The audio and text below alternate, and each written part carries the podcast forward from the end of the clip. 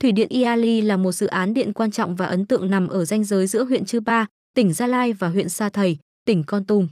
Công trình đầu mối nhà máy thủy điện Iali được đặt tại xã Iali, huyện Chư Ba, tỉnh Gia Lai. Với cảnh quan hùng vĩ, cùng phong cảnh đẹp tuyệt vời bởi sắc màu của thiên nhiên và sức mạnh của năng lượng thủy điện, thủy điện Iali là một trong những điểm đến hấp dẫn cho du khách yêu thiên nhiên.